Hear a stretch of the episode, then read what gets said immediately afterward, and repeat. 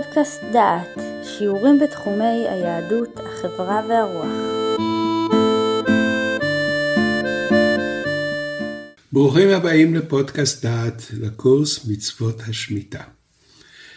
היום נעסוק בנושא שהבטחתי כבר כמה וכמה פעמים שנגיע אליו, והוא אוצר בית דין. אי אפשר היה להקדים את הנושא הזה מפני שהוא בא אחרי התשתית של איסורי מלאכה וחובות שימוש בפירות, ואז נכנס מנגנון שמשתלט על הפירות ומבצע בהם את כל הדברים ששנת השמיטה רוצה לבצע.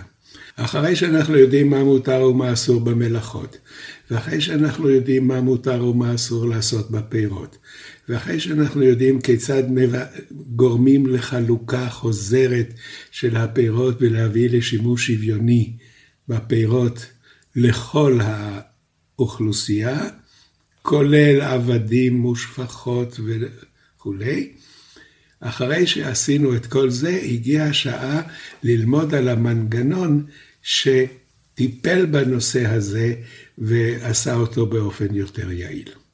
למנגנון הזה קוראים אוצר בית דין, והוא משיג שתי מטרות. אנחנו למדנו שאסור לקצור כדרך הקוצרים, אלא אך ורק לשימוש ביתי.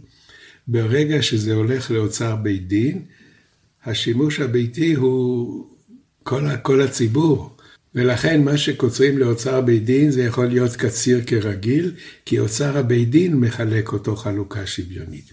כשלמדנו על ביאור שצריך להפקיר מחדש את הפירות שנותרו בבית לחלוקה נוספת, אוצר בית הדין מחלק חלוקה שוויונית, אז הוא פותר את הבעיה של ביאור שביעית. אם כן, אוצר בית הדין פותר כמה בעיות אקוטיות בנושא של שביעית, ועכשיו אנחנו נלמד מהו אוצר בית דין. המקור של אוצר בית דין מופיע בתוספת השביעית פרק ח', ושם כתוב כך: בראשונה היו שלוחי בית דין יושבים על פתחי עיירות. כל מי שמביא פירות בתוך ידו נוטלים אותם ממנו, ונותנים לו מהם מזון 3 סעודות, והשאר מכניסים אותו לאוצר שבעיר, אוצר מחסן. הגיע זמן תעינים, שלוחי בית דין סוחרים פועלים, הורים אותם ועושים אותם דבלה. הפועל של קטיף תעינים זה לארות, הורים אותם, היו קוטפים את התעינים. הגיע זמן ענבים, שלוחי בית דין סוחרים פועלים ובוצרים אותם, ודורכים אותם בגת, וכונסים אותם בחביות, ומכניסים אותם לאוצר שבעיר. ומחלקים מהם ערבי שבתות, כל אחד ואחד לפי ביתו. ורמב"ן מאיר, כל זו התקנה והטורח של בית דין, מפני החשד שלא יבואו לעקבם, או לעשות מהם סחורה.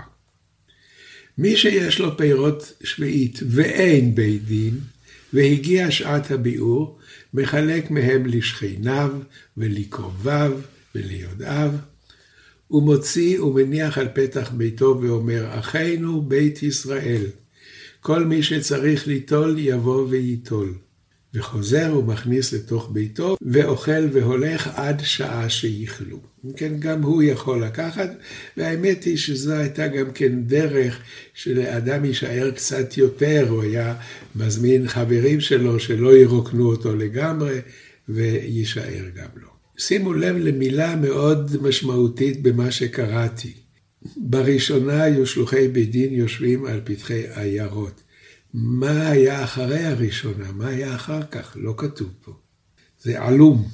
בשנים עברו, בעקבות ההנחיות של החזון איש, הפעילו אוצר בית דין כמנגנון הפצה של פירות וירקות שאין בהם איסור ספיחים. החזון איש והרב ישראלי עודדו מנגנון זה כפתרון לאיסורי שמיטה. והדברים האלה הם גם עתיקים, בקרן ציון, הלכות שביעית עמוד עין זין, מובן נוסח שטר הרשעה שתיקן בדין בירושלים בשנת תר"ע, מעל 100 שנה.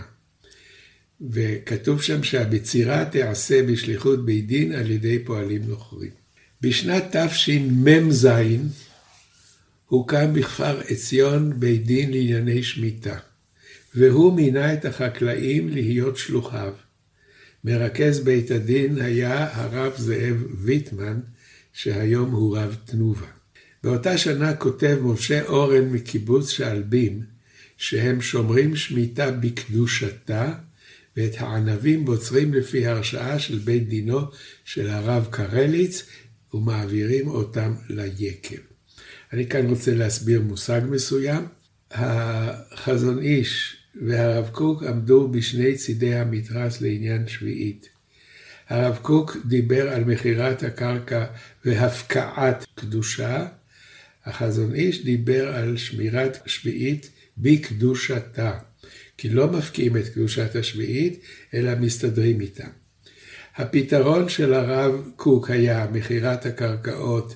הנושא של מלאכות דאורייתא דרבנן לא היה סגור עד הסוף. העדיף שלא לעשות מלאכות דאורייתא בידי יהודים, אבל בגדול המטרה הייתה להפקיע את הקדושה.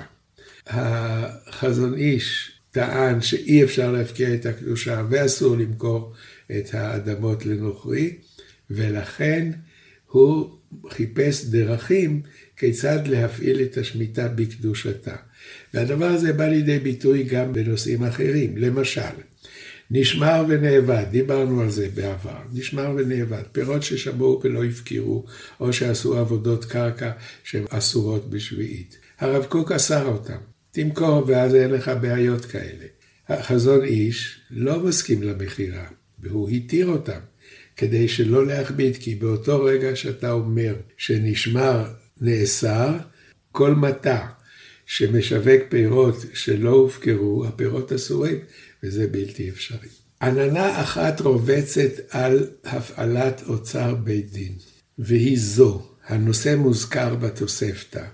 הראב"ד קראנו קודם, הזכיר אותו בתגובה לרמב"ם על ביאור שביעית, אבל הרמב"ם לא הזכיר אותו, ספרי הפוסקים הראשונים לא הזכירו אוצר בית דין. והרדב"ז כותב על הרמב"ם, השמיט התוספתא שהיו שליחי בית דין יוצאים. הרמב"ם השמיט את התוספתא לפי שאינה הלכה. אינמי, הסבר נוסף, שאינה אלא בראשונה שהיו שם בית דין עוצרים ומחלקים. מה היה אחר כך? כנראה שנפסק, לא יודעים.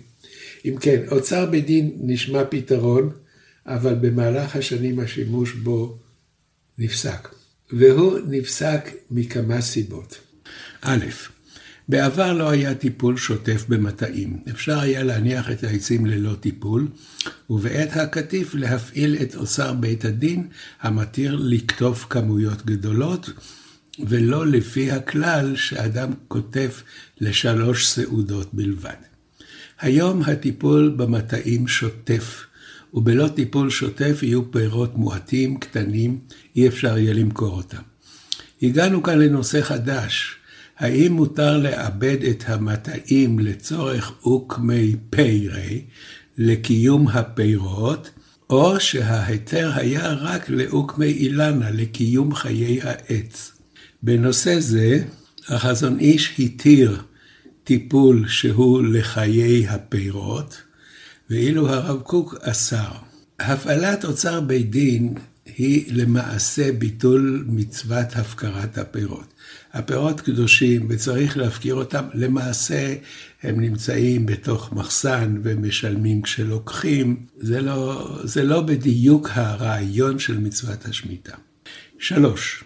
אין במנגנון של אוצר בית דין פתרון לירקות במחצית השנייה של השמיטה. המחצית הראשונה מסודרת, פירות נזרעו, נבטו, יש בהם קדושת שביעית כי הם צמחו בשביעית, אבל אין איסור ספיחין. אי אפשר לזרוע ירקות במהלך השמיטה. זאת אומרת, המנגנון הזה לא עובד, הפירות נשארים בחוסר חמור. דבר נוסף, אסור לייצא פירות שביעית לחוץ לארץ, והיום אי אפשר בלי ייצוא, כי הייצוא זה דלק של הכלכלה. יש פתרונות דחוקים, למשל למכור את הפירות ליצואן עוד בתחילת גידולם. הפתרון לא מושלם. עוד, פירות שביעית, הרעיון הוא שהם יהיו זולים יותר. ברגע שמפעילים מנגנון של אוצר בית דין ויש עוד אנשים בדרך, הפירות מתייקרים. הדבר האחרון שהוא בעצם ציבור הקונים, והוא הדבר המשמעותי.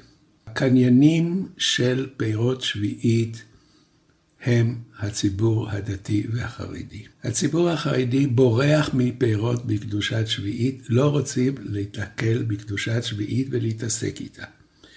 וההגבלות של השימוש הן באמת הגבלות קשות. האיסור לשנות מן השימוש הרגיל.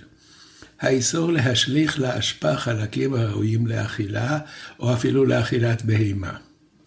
אז בבתים ששמרו שביעית בקדושתה, היו פחי אשפה, ששם שמו את השיירים של הפירות שהם עדיין ראויים לאכילה, כדי שהם ירקבו, וכשהם נרקבים אפשר כבר לזרוק אותם לאשפה.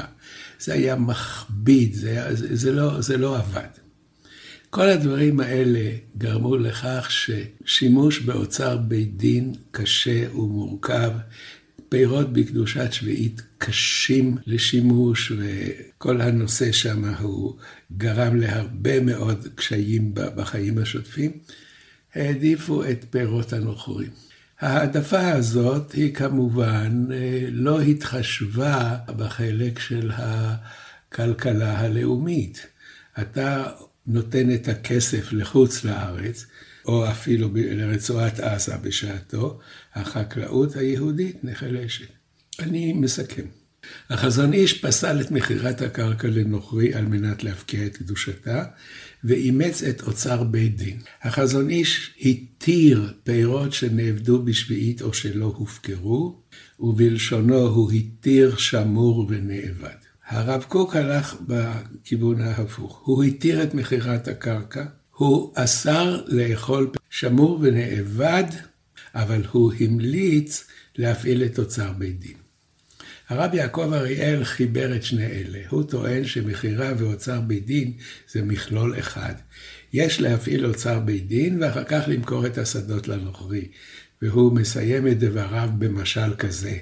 למכור את השדות בלי להפעיל אוצר בית דין זה כאילו שאברהם הלך לעקדה ולקח את העיל אבל השאיר את יצחק בבית. נסיים את הפרשה הזאת ונראה את הקשיים. אוצר בית דין פותר שתי בעיות בקשר עם פירות שביעית. מותר לאסוף בדרך הרגילה, בקומביין ובמקצרה. לא צריך להפקיר את הפירות כאשר קלה המין מן השדה. יש לנו דרך להשיג אוכל במחצית הראשונה של שנת השמיטה.